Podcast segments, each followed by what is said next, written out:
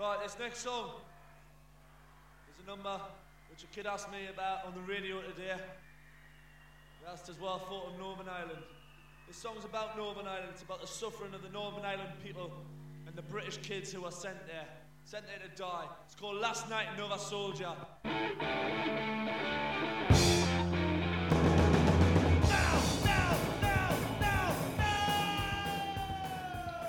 Witajcie w drugim odcinku Emancypacji. Kontynuujemy wątek wstrząsów politycznych, które dotyczyły całego społeczeństwa. Kontynuujemy także wątek antykolonialny, e, co nie znaczy, że we wszystkich następnych odcinkach będziemy skupiać się na takich kategoriach jak naród, że nie będziemy zajmować się walkami toczonymi na niższym poziomie, czy obejmującymi e, węższe grupy społeczne, ale rodzącymi doniosłe skutki dla całego, ca, dla, dla całego społeczeństwa. W tym tygodniu porozmawiamy, to znaczy ja porozmawiam znowu, zapominam, że to jest mój monolog. E, Powiem e, coś o Irlandii. Powiem o Irlandii, o The Troubles, czyli konflikcie, czyli eskalacji konfliktu północnej Irlandii, która e, wydarzyła się, no właśnie, tutaj granice czasowe są dość trudne do zarysowania, ale chodzi o ten okres od roku mniej więcej, od końca lat 60. czy od drugiej połowy lat 60. Właściwie do dzisiaj, chociaż tutaj cezurą jest rok 1998, kiedy zawarto tak zwane porozumienie wielkopiątkowe. E, dlaczego to jest istotne? A dlatego, że jakby to ująć, Irlandia wraca w pewnym sensie. E,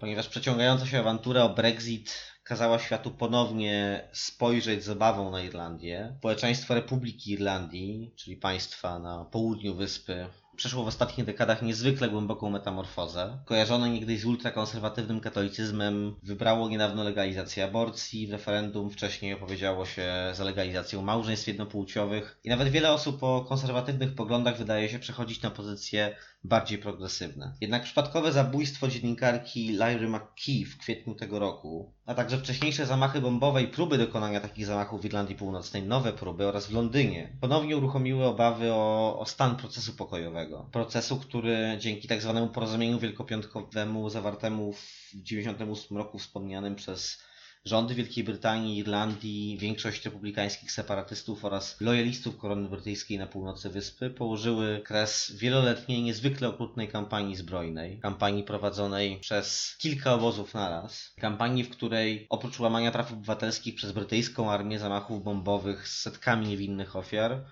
było mnóstwo mafijnych porachunków, gier służb specjalnych, prześladowań na tle, na tle religijnym, brutalnych aktów zemsty, handlu bronią i narkotykami oraz innych efektów długiego trwania brytyjskiego kolonializmu. Degeneracja od polityki do no, z przestępczości zorganizowanej była tutaj procesem niezwykle dojmującym e, i niezwykle tragicznym w skutkach. Ten czas nasilonego konfliktu nazywany jest The Trouble, z kłopotami właśnie. No i na czym polegały owe kłopoty opowiem właśnie teraz w drugim odcinku emancypacji. Irlandia w polskich oczach wydaje się być e, specyficzną konstrukcją. Takim jej głównym elementem jest e, coś, co byśmy nazwali cepeliadą, tak sądzę. Zielona wyspa, na której wszyscy zajmują się piciem Guinnessa, tupaniem rytm ludowych piosenek, albo słuchaniem nieszczęsnego zespołu U2 mm, z największym rzecznikiem kapitalistycznego, ultrakapitalistycznego filantropizmu, że tak powiem, czyli panem Bono.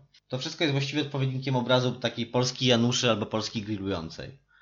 Takiego krzywdzącego stereotypu, ale jednak gdzieś tam zaczepionego w realnych praktykach klas średnich i klas ludowych. Tak się stało, że Irlandczycy sprowadzani są no, tradycyjnie do roli jowialnych, ubranych na zielono pijaczków, zamieszkujących malowniczą krainę, która trąci takim specyficznym egzotyzmem, czyli trochę jak Polacy i Polska. Jednak y, nie dość, że jest to obraz powierzchowny, stereotypowy i dyskryminujący, to doświadczenia historyczne Polski i Irlandii mm, różnią się bardzo istotnie.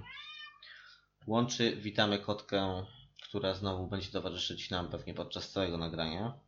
Kotka znowu nie jest głodna, ale e, no mam nadzieję, że się przyzwyczaicie, podobnie jak ja muszę się przyzwyczaić do ciągłego rumoru i autorstwa. Wracając, te doświadczenia polskie, irlandzkie z pewnością łączy kwestia historycznej zależności i podległości w, stosunku do potężnego sąsiada czy sąsiadów, tak jak jest e, w rodzimym przypadku. Elementem wspólnym może być również pewien szczególny mit romantyczny z tym katolickim podkładem, który wpłynął na kształt ruchów narodowo-wyzwoleńczych w obu krajach.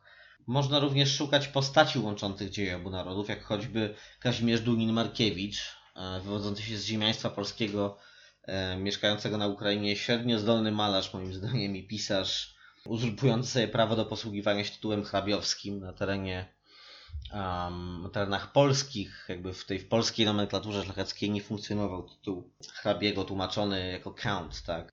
No Markiewicz spędził część życia w Irlandii. Tam nawet należał do otoczenia, takiego bliskiego otoczenia artystycznego Williama Butlera Yeatsa, tak, czyli pewnie najbardziej znanego irlandzkiego poety, kogoś na, na kształt wieszcza narodowego tam, natomiast postaci e, skądinąd e, znacznie mniej sympatycznej niż zwykło się ją przedstawiać, tak sądzę. E, Yates był swego czasu zafascynowany faszyzmem i lokował się na prawicy irlandzkiego ruchu narodowego, takiej prawicy no, o mało sympatycznych inklinacjach ideologicznych. Dunin Markiewicz zasłynął w Irlandii przede wszystkim jako mąż swojej żony, bohaterki walką o niepodległość Irlandii od Wielkiej Brytanii, czyli Constance Gore Booth, która od ślubu z Kazimierzem w 1899 roku znana była jako Konstanc Markiewicz, Konstancja Markiewicz. Jednak dziś takim doświadczeniem łączącym Polskę i Irlandię są przede wszystkim życiorysy tysięcy migrantek i migrantów z Polski, pracujących zarówno w Republice, jak i w prowincji Ulster, stanowiącej część Zjednoczonego, Królestwa. Te życiorysy i te doświadczenia nie są przedmiotem dzisiejszego odcinka, ale z pewnością powrócimy do nich kiedyś. Ja chciałbym zrobić audycję o najnowszej historii e, polskiej migracji. Nie jestem przekonany, czy tytuł podcastu Emancypacje bezpośrednio się wiąże z doświadczeniami migrantów, to znaczy, czy możemy się dopatrywać jakiegoś ruchu emancypacyjnego w samym tym procesie. Jednak mm, myślę, że najnowsza historia polskiej migracji zarobkowej może dostarczyć ważnych wątków dla zrozumienia pewnych procesów zachodzących polskim społeczeństwie oraz y, zrozumienia również tego, dlaczego inne procesy, pewne inne procesy w tym społeczeństwie nie zachodzą. Jednym z celów emancypacji jest opowiadanie o wydarzeniach niedoreprezentowanych, e, a do tych konflikt w Irlandii Północnej, The Troubles, e, z pewnością nie należy. Dotyczy to jednak tylko wybranych jego aspektów, a już na pewno temat ten nie został w pogłębiony sposób e, przedstawiony w jakichkolwiek cieszących się jakimś szerszym rezonansem polskich publikacjach. Spowity mgłą kawał ziemi, po której tak latają magiczne stworzenia z halucynacji alkoholika, który żyga ciemnym piwem e, i zapewne należy no właśnie do syndykatu zbrodni, czyli do IRA. To nie jest obraz Irlandii, który warto kultywować. E, alternatywą moim zdaniem nie powinna być też wizja tego kraju jako padołu naznaczonego głodem ziemniaczanym, który rachciach e, stał się nagle wielkim rajem podatkowym, startupowym e, i europejską siedzibą Facebooka oraz Google'a. Zaliczając po drodze epizod literackiego poruszenia w związku z Ulyssesem Jamesa Joyce'a, tak? Dlaczego warto się dokładniej przyjrzeć Irlandii w takim razie? Dlaczego warto dokładniej przyjrzeć się na przykład wspomnianej Ira? Wiele mówią nam te historie o ewolucji ruchów emancypacyjnych, w tym przypadku ruchów narodowo-wyzwoleńczych. Zanim w powszechnym przekonaniu karmionym taką medialną paniką e, synonimem terrorysty stał się muzułmanin, e, a naczelną organizacją światowego zła Al-Kaida, to terrorystami byli w latach 90. jeszcze przede wszystkim północni Irlandczycy i Baskowie. Tak, oczywiście mówię o recepcji, powiedzmy, sferze euroatlantyckiej i, do, i tej dotyczącej tej sfery. Czyli tak, Europy i generalnie państw zachodnich, yy, zwłaszcza Europy i Ameryki Północnej. E, ci Irlandczycy i Baskowie, tak, synonimy terrorystów, czyli pieniackie ludy występujące przeciwko powszechnie znanej, uporządkowanej i spokojnej władzy swoich krajów, czyli Wielkiej Brytanii oraz Hiszpanii. IRA, czyli Irlandzka Armia Republikańska, jest organizacją, która e, wcale nie przez cały czas swojego istnienia działała jako podziemie zbrojne, nielegalne. Powstała ona z zamysłem przekształcenia się oficjalne siły zbrojne wolnej od brytyjskiego panowania republiki e, i przez pewien czas de facto e, pełniła taką funkcję. To dotyczy lat 1919-1922, więc okresu wojny o niepodległość Irlandii i formowania się wolnego państwa irlandzkiego. Część Ira, która nie uznała podpisanego w 1921 roku traktatu irlandzko-angielskiego, na mocy którego powołano to państwo, właśnie wolne państwo irlandzkie, zwróciła się przeciwko swym wcześniejszym towarzyszom broni i zarzuciła im zdradę republikańskich ideałów. Oznaczało to wybuch wojny domowej, w której Irlandzka Armia Narodowa, czyli wówczas mniejszościowa protraktatowa frakcja IRA stanowiąca już właśnie to oficjalne wojsko państwowe stanęła naprzeciw antytraktatowej IRA. E, ta ostatnia stała się z kolei symbolicznym, ale też militarno-politycznym źródłem pączkujących w kolejnych latach coraz bardziej sekciarskich organizacji republikańskich domagających się przekazania Irlandii Północnej zamieszkanej przez protestancką większość Republice Irlandii, ustanowienia na obszarze całej wyspy nowego, w pełni niezależnego od monarchii brytyjskiej organizmu państwowego. Protestancka większość na północy Irlandii nie była nigdy większością o ogromnej przewadze liczebnej e, nad katolikami. To znaczy, może była jeszcze w początkach XX wieku, jednak te proporcje dość szybko się zmieniały. Przyrost e, naturalny w społeczności katolickiej był znacznie wyższy. Według spisu z 2011 roku, czyli powiedzmy względnie świeżego, jako niekatolicy protestanci określało się 41,6% mieszkańców E, Irlandii Północnej. Wyznanie katolickie zadeklarowało 40,8% z nich, czyli to jest znikoma różnica. A brak wyznania lub brak konkretnego wskazania wybrało 16,9% mieszkańców. Inne wyznanie zadeklarowało niecały, nie, 0,8%, niecały 1%. Więc należało postawić pytanie, jak identyfikacja taka e, przekłada się na wybory polityczne i preferencje w zakresie statusu państwowego północnej części wyspy. To znaczy, e, czy preferowane jest pozostanie w Unii z koroną brytyjską, czy niepodległość, czy, czy przynależność do niepodległego państwa irlandzkiego. E, na przestrzeni wieków katolicyzm w dużej mierze pozostawał tożsamy z przynależnością do poddawanej opresji e, biedniejszej mniejszości o republikańskich preferencjach. Nie oznacza to bynajmniej, że protestanci stanowili jednorodną i uprzywilejowaną grupę, jednak obecność protestanckiej mniejszości w Ulsterze, ja używam wymiennie tych nazw Ulster, Irlandia Północna, to oczywiście z historycznego punktu widzenia jest pewnym nadużyciem, bo Irlandia Północna jako nazwa pewnej jednostki administracyjnej to jest wynalazek dość świeży. Jednak y, używam obu tych nazw wymiennie, ponieważ nie jestem uczestnikiem konfliktu, a myślę, że nazwy Ulster i Irlandia Północna gdzieś tam w powszechnym przekazie, z którym wszyscy obcujemy, e, powszechnym takim przekazie medialnym na temat tego miejsca na świecie pojawiają się wymiennie. Choć pewnie częściej mówi się w tej chwili o Irlandii Północnej, to jest nazwa taka kompromisowa, która ma być strawna dla, zarówno dla unionistów, lojalistów, jak i dla republikanów. Tych nazw, terminów e, lojaliści, unioniści, lojalizm, unionizm również, w, również używam wymiennie, bo one może nie są tożsame do końca, jednak właściwie pokrywają się w praktyce politycznej ruchów społecznych, partii politycznych i innych organizacji, które odwołują się do tej tradycji. Lojalizm to znaczy lojalność koronie monarchii brytyjskiej. Unionizm, czyli opowiadanie się na poziomie politycznym za różnymi rodzajami. Istnieje wiele możliwych rodzajów, wiele podejść do charakteru w ramach Zjednoczonego Królestwa, jednak wszystko sprowadza się do jednego, do utrzymania panowania korony brytyjskiej. Więc tymi terminami też posługuje się wymiennie, ale um, to powiedzmy ma charakter pomocniczy, tak nie wynika tutaj z, nie stoi za tym żadna konkretna intencja polityczna, ani też ignorancja, tak? Po prostu używam tego dla mojej podcastowej wygody. Trzeba zaznaczyć, że obecność e, protestanckiej większości obecnie w Ulsterze no ma stricte kolonialny rodowód. Około 1610 roku władze brytyjskie z królem Jakubem I Stuartem na czele, już po zawarciu Unii Szkocko-Angielskiej, tak wcześniej Jakub e, I nazywał się Jakubem VI, bo w Anglii samej był VI. Wcześniej ta część wyspy pozostawała najmniej zanglicyzowana, a władza dominium angielskiego była tu najsłabsza.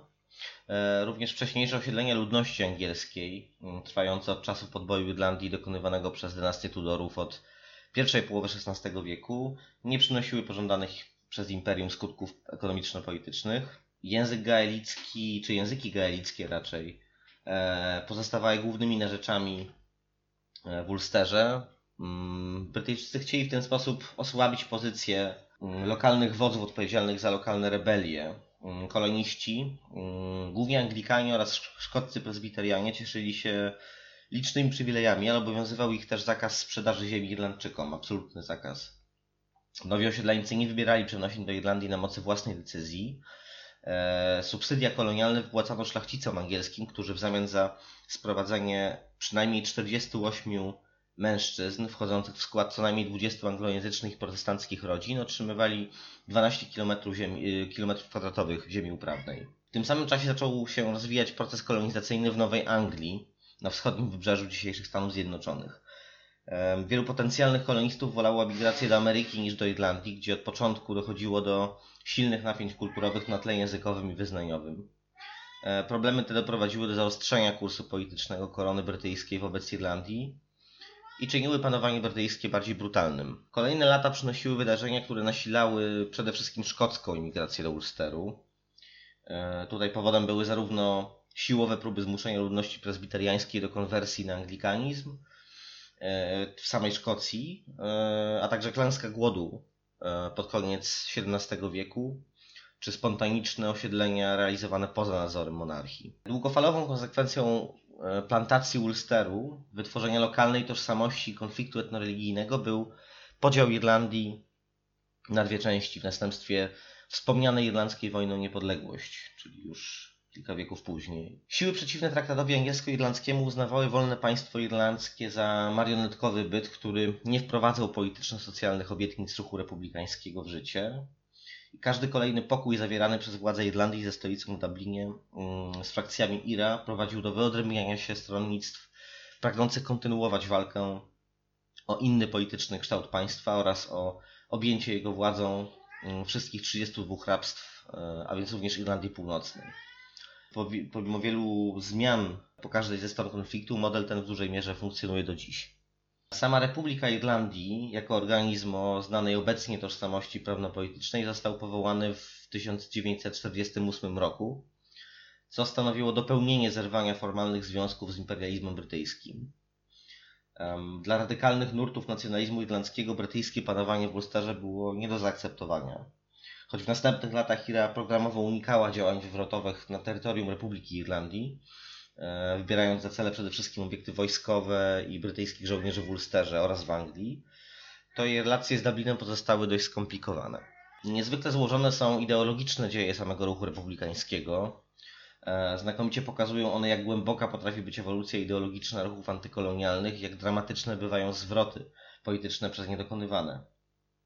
E, irlandzki republikanizm był platformą polityczną dla niezwykle szerokiego zbioru orientacji ideologicznych, od faszystowskiego ruchu niebieskich koszul i Narodowej Partii Korporacyjnej Ewina e, Odafiego, przez liczne umiarkowane konserwatywno-liberalne organizacje z partiami Fianna Fail i Fine Gael na czele um, lewicowo-nacjonalistyczną Sinn Féin, aż po stronnictwo radykalnej lewicy rewolucyjnej. Część z tych partii, e, no jak Fianna Fail, Fine Gael Sinn Féin istnieje oczywiście do dzisiaj, są to partie um, mainstreamu politycznego w Irlandii i Irlandii Północnej. E, zmienność tej politycznej plątaniny i gwałtowne zwroty w jej łonie pokazuje na przykład biografia Franka Ryana. E, ten zdeklarowany republikanin nauczy, nauczyciel języka irlandzkiego walczył podczas wojny domowej po stronie e, antytraktatowej, a następnie znajdując się pod silnym wpływem marksizmu rozwijał lewicową orientację w łonie ruchu niepodległościowego.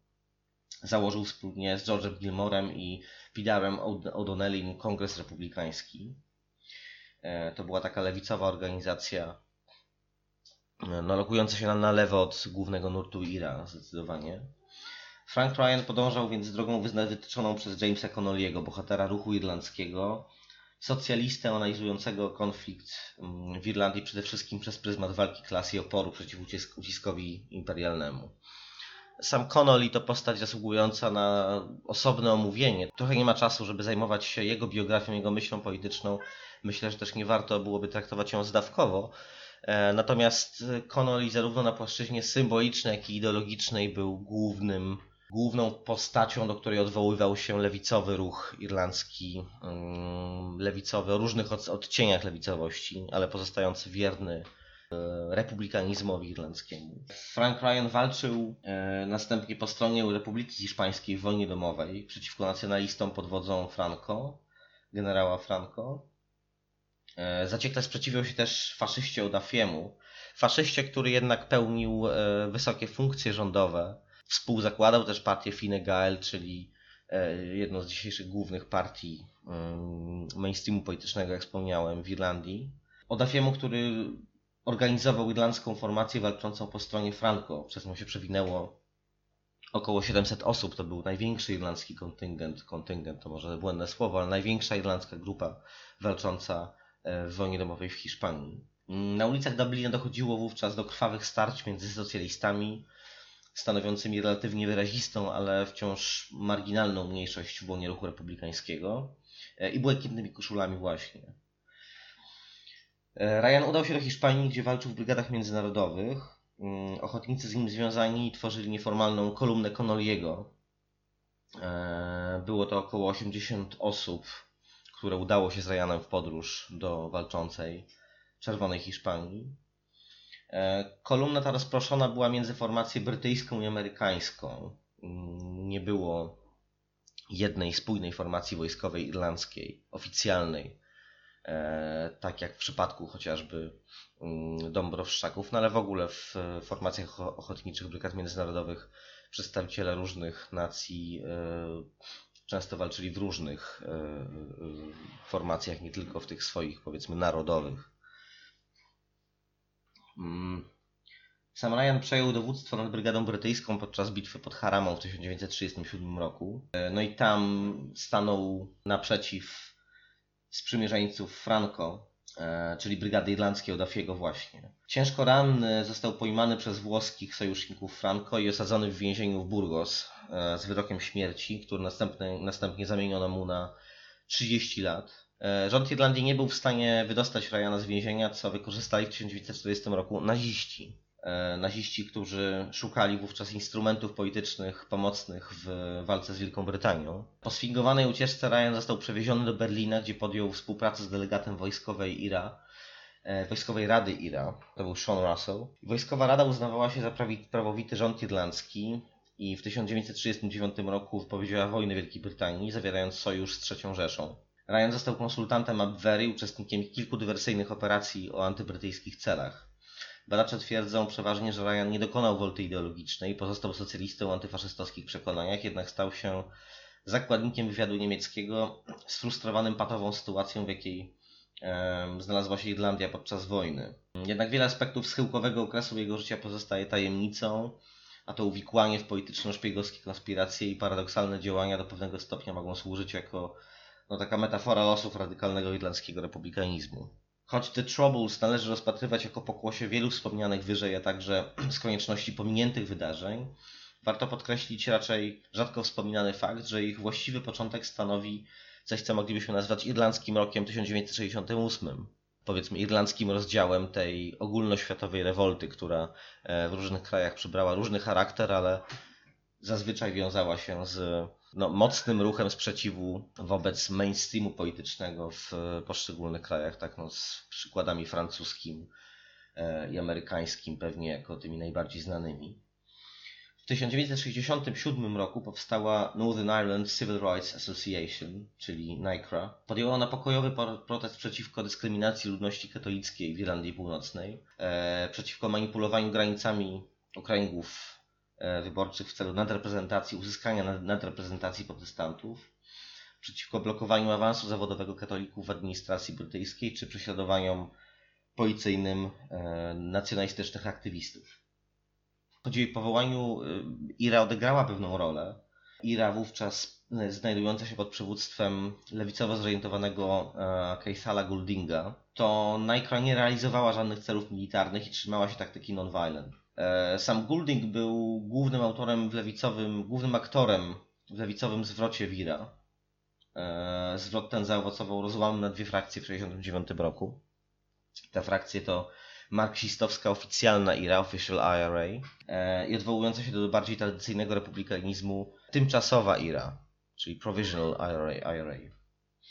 Ta druga, pomimo nazwy nawiązującej do pewnych wcześniejszych faktów z dziejów ruchu i akcentującej moment przegrupowania sił, pozostała najważniejszą siłą partyzancką domagającą się unifikacji Irlandii. Kiedy dziś czytamy o zamachach IRA e, dokonywanych przez te organizacje w latach 80. czy 90., niemal na pewno chodzi właśnie o Provisional IRA, tak? czyli e, ta tymczasowość jakby nie odzwierciedla profilu, charakteru działania tej, tej organizacji, bowiem e, była najsilniejszą militarnie, najliczniejszą grupą republikańską, grupą zbrojną. Oficjalna IRA e, ogłosiła zawieszenie broni jeszcze w 1972 roku i choć sporadycznie podejmowała później akcje przeciwko brytyjskim żołnierzom, to od 1973 roku nie można już było uznawać jej za stronę aktywną w militarnej konfrontacji antybrytyjskiej. E, działania oficjalne IRA z jednej strony skupiały się później głównie na wewnętrznych porachunkach, czy to z Provisional IRA, czy też z INLA, e, lewicową frakcją, która odłączyła się w 1974 roku. Z drugiej natomiast ukierunkowała, ukierunkowała swą aktywność na budowę zaplecza finansowo-politycznego dla lewicowego republikanizmu. E, wspomniana INLA to jest Irish National Liberation Army, która mm, była bardzo istotną siłą w konflikcie w Irlandii Północnej. Częściowo potem zdegenerowała się i istnieje do dzisiaj, podobnie jak Official IRA i Provisional IRA, nie podejmując działań zbrojnych. Mm, ona też przeżywała kolejne podziały, kolejne rozłamy frakcyjne. E, jej członkowie również ginęli w porachunkach wewnętrznych. E, do tego tematu jeszcze wrócę za chwilę, nie będę go rozwijał tutaj, bo myślę, że to jest tak ciężkie do spamiętania, a ta taka morfologia polityczna czy morfologia gangowa już w pewnym momencie konfliktu północnoirlandzkiego jest no, niezwykle ciężka do, niezwykle trudna do ogarnięcia momentami. Teraz słowo o ekonomicznym podłożu eskalacji konfliktu w okolicach 1968 roku w Irlandii. Dane z nieco późniejszego mm, okresu mm, będą tutaj przydatne, bowiem w 1971 roku stopa bezrobocia wśród protestantów w Irlandii Północnej wynosiła wśród mężczyzn 6,6 e, punktu procentowego e, oraz 3,6 punktu procentowego wśród kobiet protestanckich. W tym samym czasie bez pracy było 17,3% katolików i 7% katoliczek.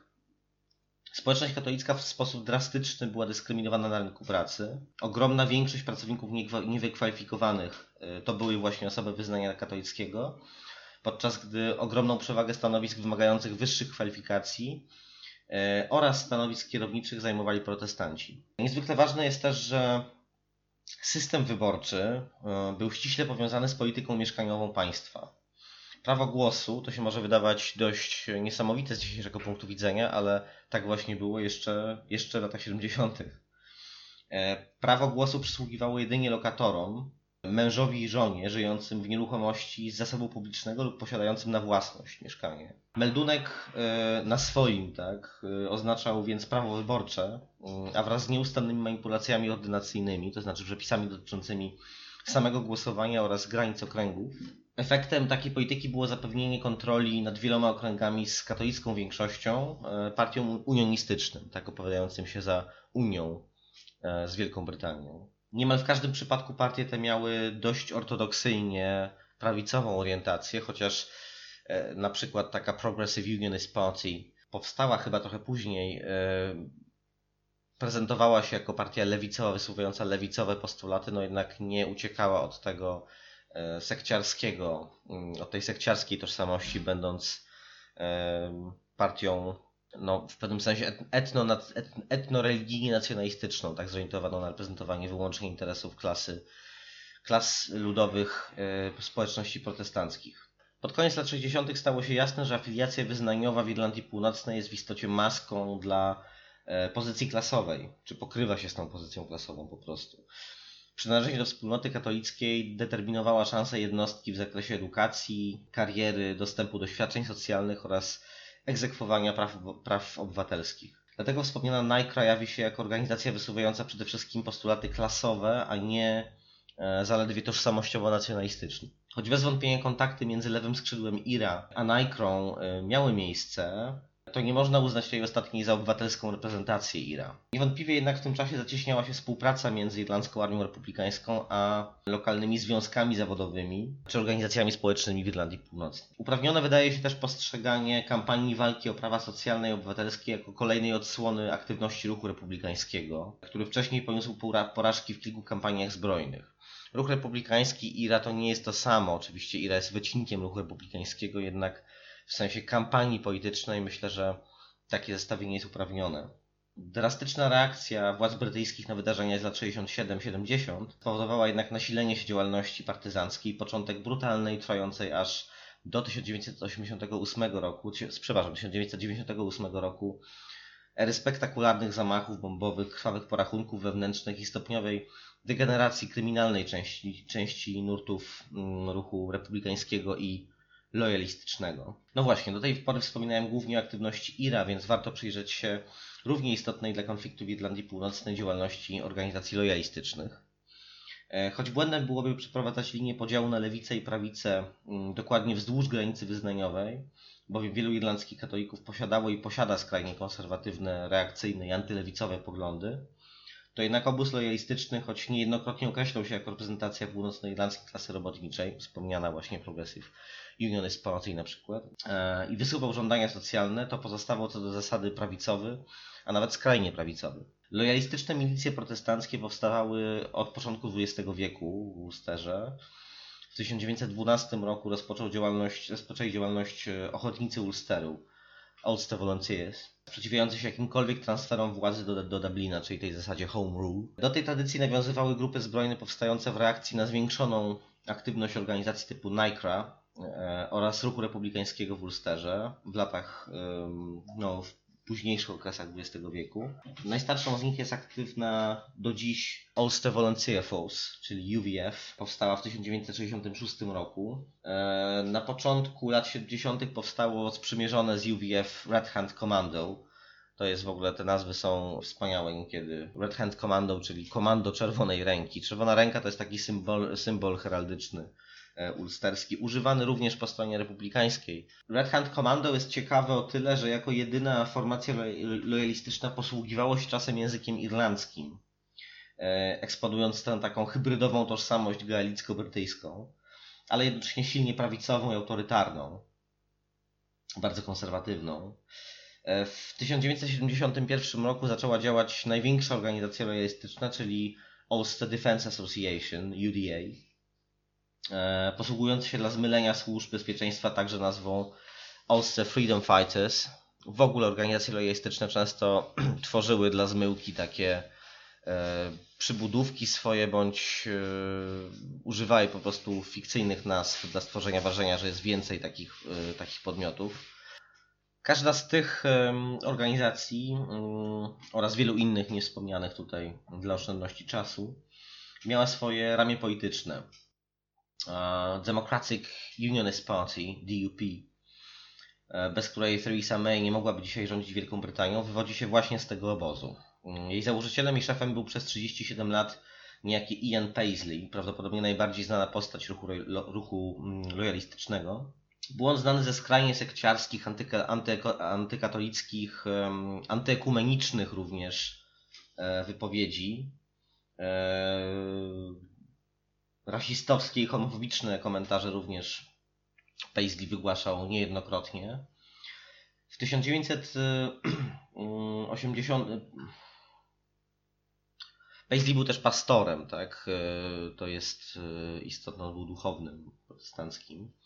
W 1998 roku mm, DUP wycofała się z rozmów pokojowych, które zwieńczyło podpisanie tzw. Tak porozumienia wielkopiątkowego Powodem była m.in. niezgoda na podjęcie negocjacji z Sinn Féin, e, która wówczas była polityczną reprezentacją, tak przynajmniej e, określała to mm, strona lojalistyczna, polityczną reprezentacją mm, Provisional IRA. E, była niezgoda na, DUP wyrażało niezgodę na podjęcie negocjacji z Sinn Féin, dopóki tymczasowa IRA nie odda broni, a lojalistyczni więźniowie nie zostaną wypuszczeni na wolność. Sam Paisley sprawował przez nieco ponad rok mm, urząd szefa autonomicznego rządu północnoirlandzkiego. To już było e, wiele lat później, dekadę później. E, wówczas jego zastępcą był Martin McGuinness z Sinn Féin właśnie. Paisley był przez wiele lat deputowanym do Parlamentu Europejskiego. Tam się zapisał między innymi jako autor fanatycznie antykatolickich i anty, antyirlandzkich tyrad. Jako europoseł zaatakował nawet Jana Pawła II, mm, trzymając podczas przemowy papieża w parlamencie w 1988 roku kartkę z napisem Jan Paweł II Antychryst. E, w tej samej instytucji zaatakował publicznie również Margaret Thatcher, która e, Margaret Thatcher, która nie, mm, który nie mógł wybaczyć czegoś, co rozumiał jako ustępstwa na rzecz katolików i republikanów.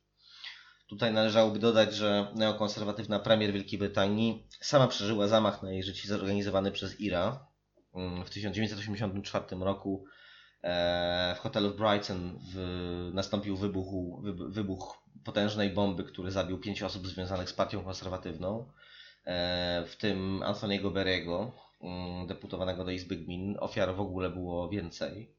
To był potężny wybuch, który zniszczył się cały front tego hotelu. Dość znane są zdjęcia efektów tej, tego ataku.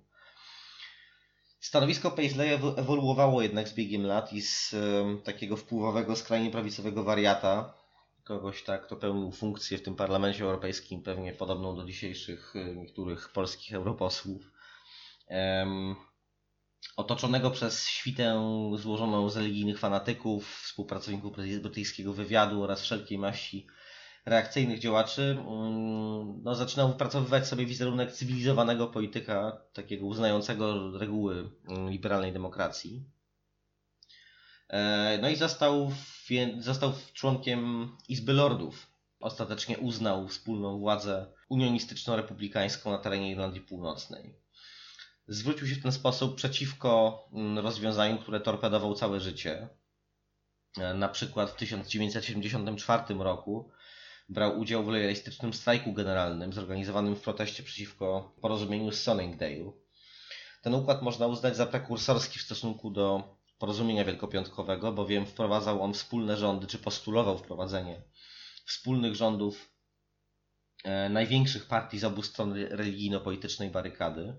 Wówczas to miały być e, Social Democratic Labour Party e, ze strony republikańskiej oraz protestancka Ulster Unionist Party. Jedno stanowisko ministra miało też przypaść liberalnemu ugrupowaniu Alliance, które prezentowało się jako niesekciarska, neutralna alternatywa. E, lojaliści sięgnęli po broń niewykorzystywaną na ziemiach brytyjskich od 1926 roku w proteście właśnie, czyli po strajk generalny. E, w 1926 roku miał miejsce na Wielkiej Brytanii mm, no, bardzo doniosły, e, czy strajk o bardzo doniosłych skutkach, strajk w górnictwie, który robił też kilka innych branż, no i to był właściwie ostatni strajk generalny w Wielkiej Brytanii no, do czasu właśnie tego strajku północnoirlandzkich lojalistów, który miał charakter strajku generalnego właśnie.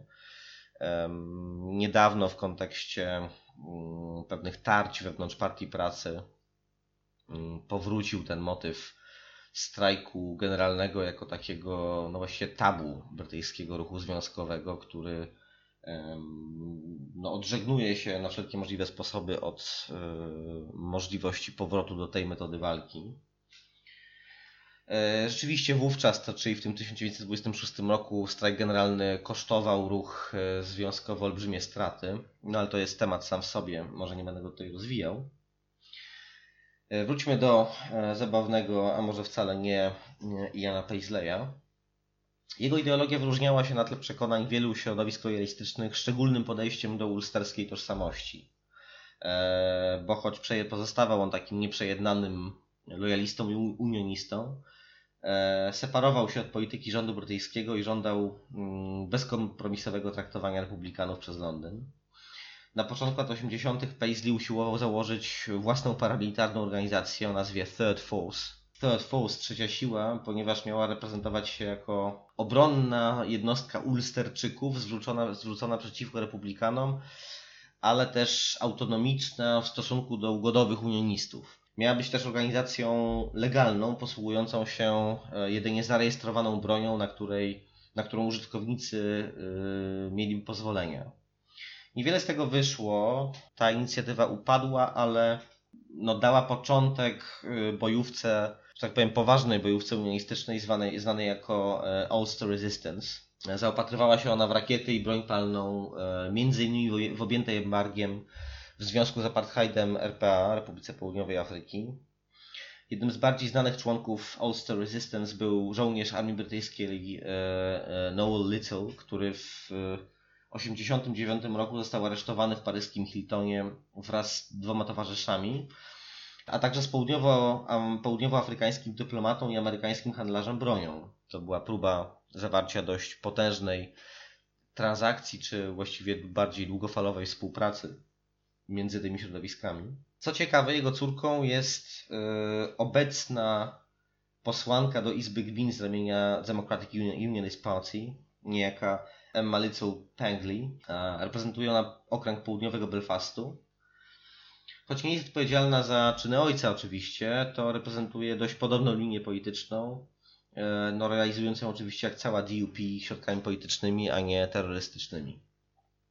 Prawdopodobnie najsłynniejszą i najbardziej morderczą grupą po stronie lojalistów był gang nazywany rzeźnikami z Shankill, e, Shankill Butchers.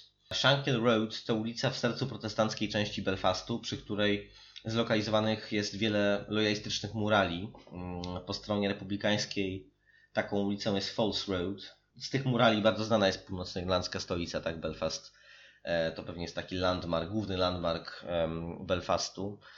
Kiedy te murale zwane są też Walls of Shame, ścianami wstydu, bowiem no, jako turystyczna ciekawostka Grupa ta, rzeźników z Shankill, której większość członków należała do UVF, Ulster Volunteer Force, wspomniane już, e, Grupa ta dokonała ponad 20 okrutnych zabójstw, w tym wielu z użyciem noża rzeźnickiego, stąd nazwa gangu. Jego przywódca, niejaki Lenny Murphy, został zlikwidowany w 1982 roku przez, e, przez IRA i mówi się, że przy tej akcji IRA współdziałała z lojalistami. E, bowiem uważali oni, część z nich uważała e, Murphy'ego za zagrożenie dla ich własnych organizacji. Murphy znany, znany był ze swojej opasłej kartoteki kryminalnej, tak, którą zaczął budować już w wieku 12 lat jako zapalony nożownik i, i, i złodziej. No, był on znany rzeczywiście z niesłychanego okrucieństwa i e, też zamiłowania do takiego wystawnego stylu życia, no i generalnie obnosił się i ze swoją brutalnością i obnosił się z no, ze swoją, powiedzmy, w ładnych, w łagodnych słowach, brakiem poszanowania dla prawa oraz zasad życia społecznego, ale no, był to jednak kawał, kawał y, drania. Mm, no i psychopaty po prostu. UVF, UDA, e, Red Hand Commando i liczne inne grupy realistyczne były mocno zinfiltrowane przez brytyjskie służby specjalne. E, niekiedy wręcz działały w porozumieniu z nimi, czy nawet na ich zlecenie. E, jednocześnie niektóre z nich współpracowały też z innymi organizacjami skrajnej prawicy, z ugrupowaniami teoretycznie no, zwalczanymi przez brytyjski wywiad i aparat bezpieczeństwa, jak chociażby mm, neonazistowska Combat 18, Combat 18, tak znana również z innych części Europy, w tym z Polski. W 2009 roku na grobach wielu, wielu osób należących do IRA i aktywistów ruchu republikańskiego znalazły się napisy E, zrobione farbą w sprayu C18, C18. E, no jedna z zbezczeszczonych mogił należała do Bobiego Sansa. Sans to ikona irlandzkiego republikanizmu. Zmarł w 1981 roku. E, zmarł w więzieniu Maze, takim ikonicznym więzieniu, podczas słynnego, straj, słynnego strajku głodowego. Więzienie Maze to kompleks penitencjarny, w którym osadzano E, więźniów zarówno ze strony republikańskiej, jak, jak i lojalistycznej. Tam e, działy się też e, no, rzeczy straszne wewnątrz. Trwały sekciarskie wojny, pojedynki między republikanami a lojalistami, porachunki wewnątrz poszczególnych odłamów obu ruchów tak dalej. No, dzieje tych, tego, jakby tych, tych więziennych tarć politycznych są też niezwykle ciekawe, ale też niezwykle brutalne. Mm, wracając do strajku głodowego z 1981 roku, e, jeśli, mm, jeśli oglądaliście, oglądałyście głośny film Głód Steve'a McQueena, tego McQueena od wstydu i 12 e, Years a Slave, to był po polsku, ten tytuł brzmiał Zniewolony chyba, e, no to pewnie pamiętacie rolę Michaela Fassbendera, który zagrał w nim Bobiego Sansa właśnie. Polecam ten film wśród e, bardzo, bardzo wielu filmów e, fabularnych e, poświęconych irlandzkim, północnoirlandzkiemu konfliktowi, a także samemu strajkowi w 1981 roku. Na ten temat powstało kilka, kilka filmów. E, no ten zajmuje miejsce szczególne, jest też najświeższym, tak, bo to, to był długometrażowy debiut McQueena mm, sprzed, nie wiem, dekady chyba. Mm, bardzo polecam ten film. Bardzo jest wstrząsający, bardzo, bardzo momentami trudny do, w odbiorze, ale, ale no, mnie bardzo się podobał, bardzo zrobił, bardzo, bardzo duże wrażenie zrobił, choć na pewno nie jest to łatwa rozrywka i nie jest to rozrywka być może w ogóle. E, ów strajk głodowy, choć nie pierwszy i nie ostatni w dziejach konfliktu północnoirlandzkiego, należał do najbardziej dramatycznych jego rozdziałów. E, republikańscy, do, znaczy do najbardziej dramatycznych rozdziałów e, The Troubles. Republikańscy więźniowie nie godzili się na odebranie im specjalnego statusu więźniów politycznych, mm, a tradycją republikańskich osadzonych było kategoryczne sprzeciwianie się uznaniu ich za przestępców kryminalnych. Um, oprócz głodówki oni podejmowali też tak zwany e, protest kocowy, tak, blanket protests. E, nie godzili się na noszenie mundurów, e, takich samych mundurów, e, jakie e, musieli zakładać więźniowie kryminalni, więc chodzili tylko otuleni kocami. E, realizowali też tak zwany dirty protest, czyli no to jest właśnie forma protestu pokazana, pokazana w E, filmie The Hunger Good. Krótko mówiąc, e, e, ekskrementami, ekskrementy rozma, rozmazywali na ścianach cel. I odmawiali też wypróżniania wiader służących za toalety w celach no ta forma protestów groziła momentami nawet wybuchem epidemii, tak? Oni byli e, siłą usuwani z cel, byli, wkraczali tam wtedy jakieś takie mm, jednostki higieniczne, po prostu czyszczono mm, te, od, od, odkażano te cele. Um, Bobby Sands e, w 1977 roku otrzymał wyrok 14 lat więzienia za e, udział w akcji zbrojnej. On zresztą nie był terrorystą z żadnym e, pokaźnym e, stażem, czy znaczy z żadnym pokaźnym dorobkiem w zakresie działań zbrojnych. E, on wychował się w środowisku mieszanym, tak, ale był przez, doświadczał bardzo istotnych prześladowań ze strony, ze strony protestantów za młodu i to odcisnęło bardzo, bardzo wyraźne piętno na jego psychice i w 1977 roku mm, otrzymał wyrok 14 lat więzienia. E, natomiast w 80 roku, osadzony właśnie w The Maze, został e, nazywany też e, The Long Cash niekiedy. Ta nazwa często przewija się przez rozmaite materiały poświęcone mm, północnoirlandzkiemu konfliktowi. W 1980 roku został komendantem dowodzącym więzienną wspólnotą IRA, tą taką komórką wewnętrzną. Nagła śmierć y, republikańskiego posła, śmierć z przyczyn naturalnych do Izby Gmin, Franka Maguire'a w 1980 roku tym samym, e, zachęciła republikańskie środowisko do wystawienia Sansa jako nowego kandydata, kandydata na miejsce Maguire'a. Trwał już wtedy protest głodowy. Sansa wybrano, zwyciężył w tych wyborach, e, ale zmarł miesiąc później, nie doczekawszy się uznania go za więźnia politycznego przez rząd Margaret Thatcher. Sans był jednym z dziesięciu uczestniczących w głodówce członków IRA i INLA, który mm, oddał życie za swoją sprawę. Najdłużej, bo aż 71 dni odmawiał przyjęcia e, pokarmu mm, Kevin Lynch, który również nie przeżył. E, Kevin Lynch należał do INLA.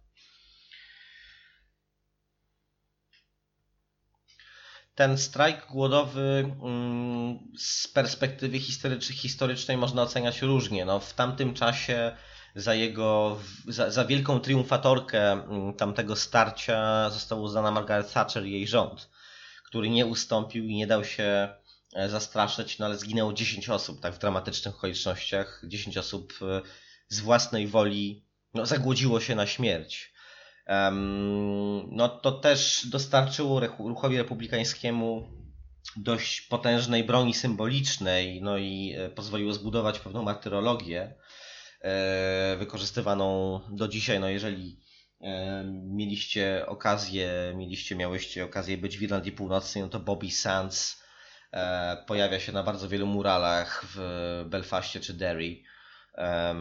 Jest no, motywem z republikańskich koszulek i takim bardzo istotną ikoną politycznej popkultury. Zresztą Sands, Lynch, O'Donnell i inni, którzy w tym strajku zginęli. E, natomiast politycznie jednak zwycięstwo chyba było po stronie e, rządu brytyjskiego, mm, ale konflikt eskalował dalej. Nie widzę potrzeby, aby szczegółowo omawiać konkretne zamachy bombowe lub zabójstwa dokonane przez republikanów i lojalistów, bo popkultura przyzwyczaiła nas do rozumienia dziejów Irlandii właśnie, Irlandii Północnej, tak, zwłaszcza przez pryzmat brutalnych wydarzeń takich jak mające miejsce w 1972 roku mm, Krwawy Piątek, kiedy to Ira zdetonowała 22 ładunki wybuchowe w ciągu 75 minut.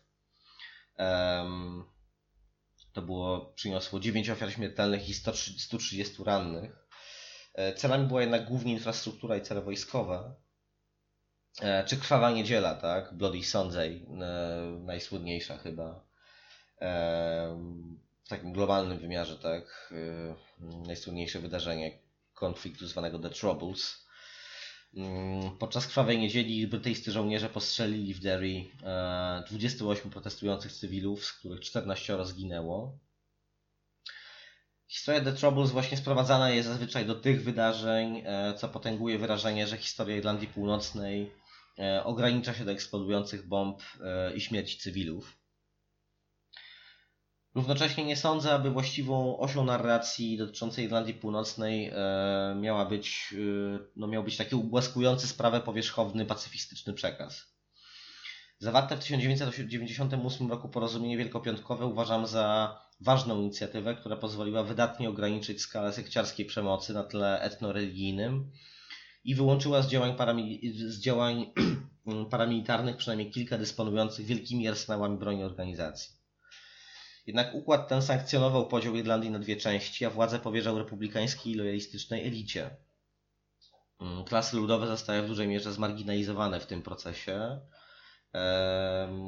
a zdobywanie broni i ludzi gotowych do zaangażowania się w działania paramilitarne wymagało od obu stron konfliktu intensywnej współpracy nie tylko z aparatem władzy, mm, ale również z podziemiem kryminalnym.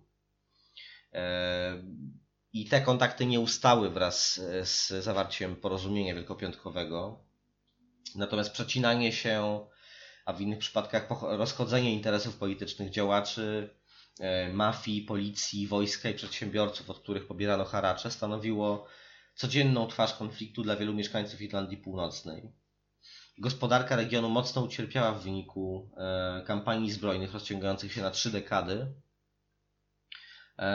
Równolegle z, z eskalacją konfliktu zbrojnego w Irlandii Północnej, e, która historycznie była najbardziej uprzemysłowionym regionem z Zjednoczonego Królestwa, mm, no, równolegle postępowała de- dezindustrializacja, zwłaszcza w sektorze stoczniowym, mm, produkcji statków, wyrobie lin itd. Tak w całej Irlandii, także na północy, od lat 70. wielkim problemem zaczęły stawać się narkotyki, mm, zwłaszcza tania heroina, która zalewała całą zachodnią Europę. E, podobnie jak w przypadku CIA. Tak epidemii kraku w czarnych dzielnicach biedy amerykańskich miast, działania brytyjskiego aparatu bezpieczeństwa w Belfaście i całym Ulsterze w kwestii narkotyków pozostawiają wiele wątpliwości. Wiadomo, że w handel narkotykami zaangażowane były lojalistyczne organizacje.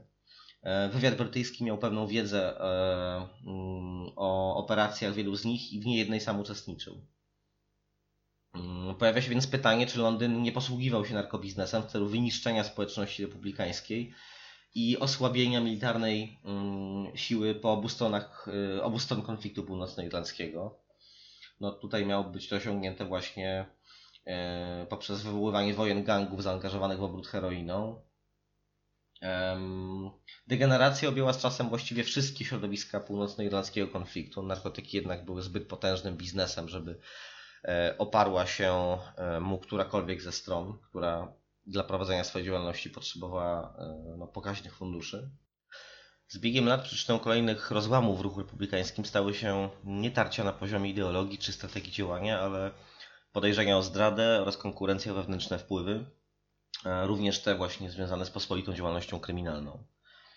E, punktem kulminacyjnym tego procesu była chyba likwidacja brygady organizacji Irish People Liberation Organization, e, jej, belfastskiego, w sensie oddziału w Belfaście, e, przez tymczasową IRA w 1992 roku.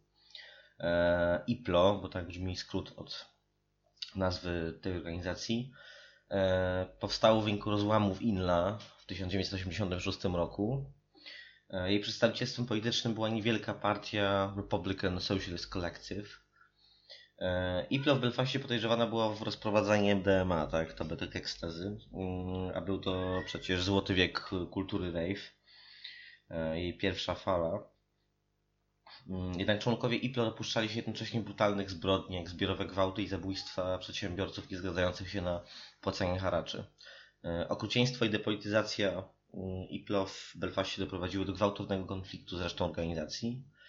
E, w związku z czym IRA zdecydowała się na zamordowanie kierownictwa IPLO w Belfaście w celu zakończenia jej kryminalnych operacji, które miały kompromitować e, cały ruch republikański, godzić w jego powiedzmy dobre imię. Rewanżyzm i dyscyplina za pomocą no, brutalnej przemocy stały się jedną z głównych płaszczyzn aktywności republikanów i lojalistów po 1998 roku. E, o ile te góry partii e, i organizacji północnoirlandzkich zostały inkorporowane do systemu neoliberalnej władzy, no to ich doły uległy dalszej degeneracji w nie, w niejednym przypadku. Kneecapping, czyli w cudzysłowie wychowawcza tortura polegająca na przestrzeliwaniu stawów łokciowych i kolanowych stała się zwyczajową praktyką republikańskich gangów stosowaną wobec głównie dealerów narkotykowych, ale nie tylko. E, jej ofiarą padło też wielu nastolatków. E, w 1992 roku e, karę tę zastosowano m.in. wobec Imona Magiego. Imon Magi to bokser, który w tym samym roku, w 1992, sięgnął po brązowy medal juniorskich Mistrzostw Świata w wadze półśredniej. Magi to był niezwykle utalentowany pięściarz z Belfastu, który wygrał później 27 walk jako zawodowiec no, miał otrzymać od Ira cztery postrzały, które mogły zakończyć jego karierę sportową no i uczynić go niepełnosprawnym na całe życie. Jednak jego ojciec, wieloletni członek Ira, zdołał przekonać towarzyszy, aby potraktowali jego snę łagodniej. W latach 1990-2000 lojaliści postrzelili w celach wychowawczych, tak, właśnie w ramach tej praktyki kneecapping i po prostu innych e, incydentów z bronią palną. Mm, postrzelili 103 osoby w wieku od 14-19 lat e, oraz jedną poniżej 14 roku, roku życia. E, to po stronie, po stronie lojalistycznej. Republikanie uczynili to dokładnie w takiej samej, takiej samej liczbie osób, w tym samym przedziale wiekowym, chociaż nie użyli broni palnej wobec żadnej osoby mającej mniej niż 14 lat. E, lojaliści dokonali w tym samym czasie 159 innych ataków z użyciem przemocy fizycznej, to właśnie na osoby do 19 roku życia, Natomiast republikanie mają na koncie aż, aż 213 takich napaści. Uspokojenie sytuacji politycznej w Irlandii Uspokojenie sytuacji politycznej w Irlandii Północnej nie wpłynęło na skalę przemocy wobec nieletnich i na poziom brutalności porachunków gangowych. Kryzys z lat Kryzys finansowy z lat 2007-2009 i wdrażana w jego efekcie polityka cień socjalnych autorstwa konserwatywnych rządów Davida Camerona i e, późniejszego Theresa May doprowadziły do wzrostu napięć w regionie. Ich rezultatem stało się zacieśnienie współpracy między niektórymi wspólnotami katolicko-republikańskimi a grupami zbrojnymi, które nie uznały porozumień wielkopiątkowych. Największe z nich to, z tych ugrupowań zbrojnych, to, to Real IRA i Continuity IRA. Ta pierwsza, czyli prawdziwa IRA, odpowiada za tragiczny zamach bombowy e, w Omagh e, w 1998 roku, a więc e, w roku zawarcia porozumień wielkopiątkowych. Um, paradoksalnie ten atak, którego dokonała niewielka RIRA, tak, Real IRA, radykalna frakcja tymczasowej IRA, nie, zgadzająca, nie zgadzająca się na układ polityczny z przeciwnikami, e, ten atak stał się najkrwawszym pojedynczym zamachem w historii The, The Troubles. E, zginęło wówczas 31 osób, a ponad 200 odniosło obrażenia. Powodem tak wysokiej liczby ofiar w prowincjonalnym miasteczku Omagh E, były sprzeczne i niejasne zawiadomienia telefoniczne o podłożeniu bomby, które e, Real IRA skierowała do kilku instytucji. Policja ewakuowała teren wokół lokalnego sądu, e, wierząc, że ładunek znajduje się w jego pobliżu. e, i nakazała ludziom przemieścić się w bezpośrednie sąsiedztwo samochodu, w którym znajdowało się 230 mm, kg materiałów wybuchowych, tak potężna siła. E, zamach Womak spotkał się z powszechnym potępieniem i silną międzynarodową reakcją. Jednogłośnie potępili go także przedstawiciele republikańskiego establishmentu z Sinn Féin, e, Social Democratic Labour Party, a także mm, sama tymczasowa IRA e, i inne organizacje zbrojne. Real IRA potem zaraz zawiesiła działalność na pewien czas. No, reperkusje tego y, tragicznego w skutkach zamachu w Omagh były e, potężne dla, no nie tylko dla Irlandii Północnej jako takiej, jej wizerunku, oczywiście rodzin ofiar lokalnych społeczności, ale też dla tej samej prawdziwej Ira, ponieważ no, zyskała ona wizerunek no, takiego morderczego gangu, który dokonuje drastycznych morderstw e, właściwie nie wiadomo w jakim celu, tak idąc kompletnie pod prąd głównego nurtu procesu pokojowego, który rzeczywiście ten pokój no, w niepełnym zakresie, ale temu regionowi przynosił. Podobno po zamachu w Omak y, kilka, kilkudziesięciu, domy kilkudziesięciu członków e, prawdziwej IRA zostały odwiedzone przez członków tymczasowej IRA, którzy domagali się stanowczo zaprzestania działalności e, przez tę organizację i jej samorozwiązania się. Do tego nie doszło ta organizacja powróciła, mm, wznowiła działalność e, w roku 2000, działalność zbrojną. E, nie chcę chyba raczej mówić o jej konkretnych postaciach stojących za tą organizacją, poza dwiema może. W kierownictwie prawdziwej, prawdziwej IRA zasiadał e, Michael McKivitt. On był mężem Bernadette Sands-Kivitt, zaangażowanej republikanki i siostry wspomnianego Bobiego Sansa, zmarłego w wyniku strajku głodowego w 1981 roku. No i Michael współdowodził organizacją zbrojną, natomiast e, Bernadette była mm, jedną z głównych działaczek mm, takiej organizacji 32 County Sovereignty Movement, czyli e, ruch na rzecz e, suwerenności 32 hrabstw, tak, czyli odwołają do tego no do 32 hrabstw obejmujących cały obszar Irlandii. To jest do dzisiaj działająca organizacja uznawana za politycznie sprzymierzoną, jeżeli po prostu nie reprezentującą prawdziwą IRA e, na poziomie politycznym i działającą legalnie. Tylko, że mm, Bernadette Sansky McKivitt ustąpiła e, z jej kierownictwa w momencie, kiedy Michael McKivitt został aresztowany. Natomiast organizacja działa do dzisiaj. Choć krwawa masakra w Omak skompromitowała prawdziwą IRA w oczach ludzi na całym świecie, to kolejne dywersyjne sukcesy po przegrupowaniu organizacji, mm, które zostały zrealizowane właśnie po aresztowaniu McKivita, pozwoliły grupie odbudować się i zwiększyć swoje wpływy. Od 2012 roku mówi się o nowej IRA, e, i nowa IRA miała powstać po połączeniu się prawdziwej IRA z na przykład Republican Action Against Drugs, republikańskiej akcji przeciwko narkotykom i z kilkoma innymi nieformalnymi środowiskami radykalnymi działającymi na pograniczu polityki i pospolitej przestępczości. E, przede wszystkim w dzielnicach ludowych północnoirlandzkich miast. E, w 2014 roku magazyn Forbes uznał prawdziwą IRA za dziewiątą najbogatszą e, organizację terrorystyczną świata. Ten roczny obrót miał, tej organizacji miał sięgać 50 milionów dolarów według tych wyliczeń Forbesa. No, o ile wiarygodność tego rodzaju rankingów wydaje się wielce wątpliwa, to istnieją dowody na to, że prawdziwa IRA prowadzi szeroko zakrojoną działalność przemytniczą. E, istotnym źródłem jej przychodów mają być kradzieże, przemyt i nielegalny handel paliwem, mm, ale aktywność na tym polu podejmują również inne zdemilitaryzowane już grupy północne e, w Irlandii Północnej, nie tylko ze strony republikańskiej. Więc z jednej strony Nowa Ira występuje trochę jako e, rodzaj tak straży obywatelskiej i ten antynarkotykowy przekaz, zastraszanie, egzekucje dealerów, tak są na porządku, bywają na porządku dziennym w pewnych okresach. E, natomiast e, z drugiej strony wiadomo, że mm, prawdziwa ile samo finansuje się mm, dzięki przemytowi, przemytowi innej kontrabandy. Paliwo i papierosy zdaje się to są główne źródła przychodu. Wiele się mówiło jeszcze w latach 90. o kontaktach e, IRA na przykład z kolumbijskimi FARC, tak, z innymi grupami terrorystycznymi e, na świecie. Tam głównie chodziło e, no, o szkolenia wojskowe mm, i obrót bronią. Myślę, że ideologicznych połączeń między e, tymi grupami bywał, było z upływem lat coraz mniej. Wiadomo, że Inla miała pewne kontakty z grupami separatystycznymi państwie hiszpańskim, w Katalonii, w kraju Basków. Inne organizacje, lo- lojaliści, y, tak jak wspomniałem wcześniej, utrzymywali kontakty głównie z wywiadem brytyjskim oraz grupami ne- neonazistowskimi. No cała ta mozaika polityczna jest no, z jednej strony wielce ciekawa i niezbędna, znaczy niezbędne jest jej rozumienie, żeby właściwie interpretować wydarzenia w Irlandii Północnej, tak sądzę.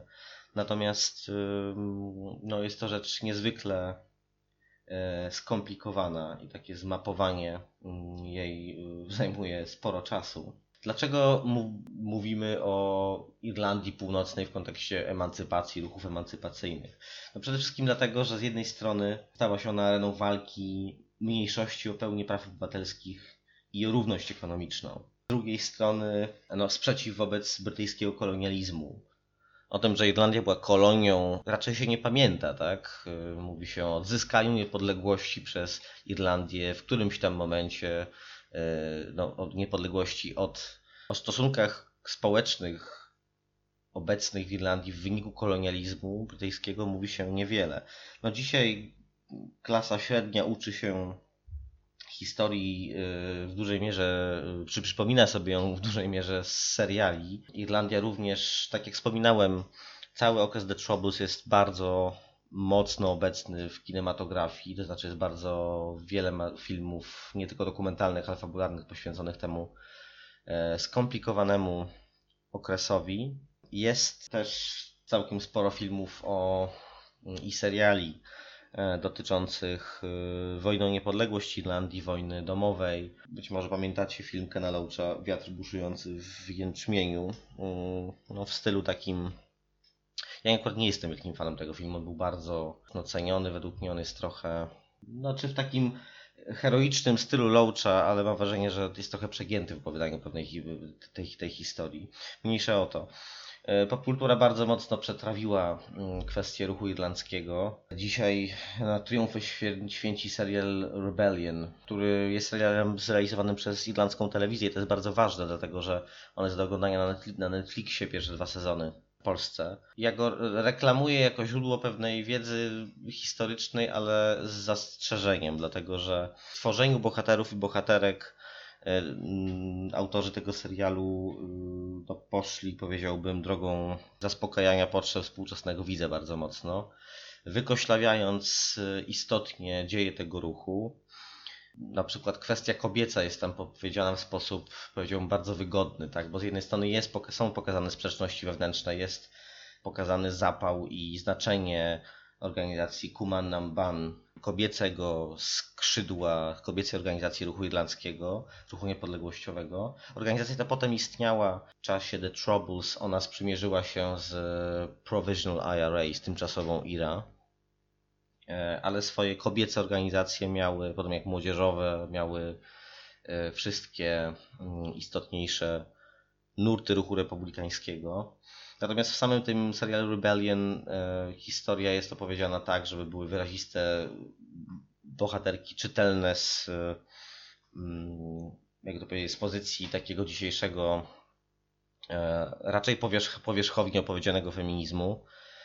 Nie ma pokazanego udziału kobiet w walkach mm, w, w, jakby na płaszczyźnie militarnej w takim zakresie, w jakim to faktycznie miało miejsce i to jest trochę dziwne, ponieważ kobiety dowodziły również oddziałami podczas walk w Dublinie. Przestrzeń miejska Dublina jest pokazana, powiedziałbym, w sposób bardzo oszczędny. No być może są to kwestie realizacyjno-budżetowe, które wpłynęły na y, no, tak skąpe pokazanie y, no jednak ruiny, w jaką obró- obróciło się, w jaką obrócono część e, miasta podczas powstania wielkanocnego w 1916 roku. Ja nie opowiadałem o samym powstaniu, tak samo jak nie opowiada, nie opowiadałem o Connolim za bardzo. e, bo to jest no, historia sama w sobie. Pewnie warto byłoby do, do tematu irlandzkiego wrócić jeszcze. Na pewno w serialu Rebellion na uwagę, znaczy na, na pochwałę zasługują, zasługuje podejście do głównych bohaterów politycznych y, tamtych wydarzeń, to znaczy nie ma przesadnej heroizacji wielu z nich. W innych wypadków, w wypadkach taka heroizacja ma miejsce, jak w przypadku samego Connolly'ego. Connolly został y, rozstrzelany, będąc ciężko chorym i rannym, zdaje się, po y, powstaniu. Nie ma pokazanego momentu samego egzekucji w Rebellion. No być może i dobrze byłoby to pewne efekciarstwo ale jego zdejmowano z noszy i sadzano, żeby móc go rozstrzelać. Tak? Dość um, przejmująca e, historia. Jeśli jesteście zainteresowane, zainteresowani pogłębianiem wiedzy na temat konfliktu e, w Irlandii Północnej, to według mnie najlepszym źródłem podstawowych, ale nie tylko podstawowych informacji, przez informacje rozumiem tutaj zarówno dane opisowe, jak i statystyki, e, zdjęcia, jakieś materiały filmowe. To jest taki projekt Kane e, Uniwersytetu Ulsterskiego. Znajdziecie go na stronie kane, c-a-i-n.ulster.ac.uk kane.ulster.ac.uk to jest taki rozwijany chyba jeszcze projekt, e, który ewidencjonuje fakty związane z The Troubles e, oraz e, no, historycy tam dokonują interpretacji rozmaitych wydarzeń, aktualizują dane dotyczące liczby ofiar, działalności poszczególnych organizacji itd. Tak Potężny zbiór danych, który serdecznie polecam, jeżeli ktoś chciałby bądź chciałaby tutaj pogłębiać swoją wiedzę na ten temat. E, dziękuję bardzo. W kolejnym odcinku, który mam nadzieję e, pojawi się w miarę szybko, ale pewnie potrwa to jednak mm, chwilę dłużej niż ten odstęp od, pomiędzy pierwszym a drugim. Porozmawiamy w tym kolejnym trzecim odcinku emancypacji o bundzie, o żydowskiej partii robotniczej Bund Mm, I tutaj rzeczywiście porozmawiamy, a nie będę mówił tylko ja, bo jak wszystko dobrze pójdzie, mm, to będziemy mieli pierwszą gościnę w tym e, programie. Mm, porozmawiamy oczywiście z najlepszą specjalistką od dziejów bundu o historii tej partii, o jej wpływie kulturowym, o pewnej w cudzysłowie socjaldemokratycznej subkulturze bundowskiej e, w przedwojennej Polsce, nie tylko w Polsce, ale w Polsce przede wszystkim. Porozmawiamy także o mało znanych, znanym fakcie, czyli o odrodzeniu się bundu e, tuż po wojnie i o krótkim okresie jego powojennej działalności. Dziękuję bardzo. Ja się nazywam Jacek Drozda. To był drugi odcinek Emancypacji.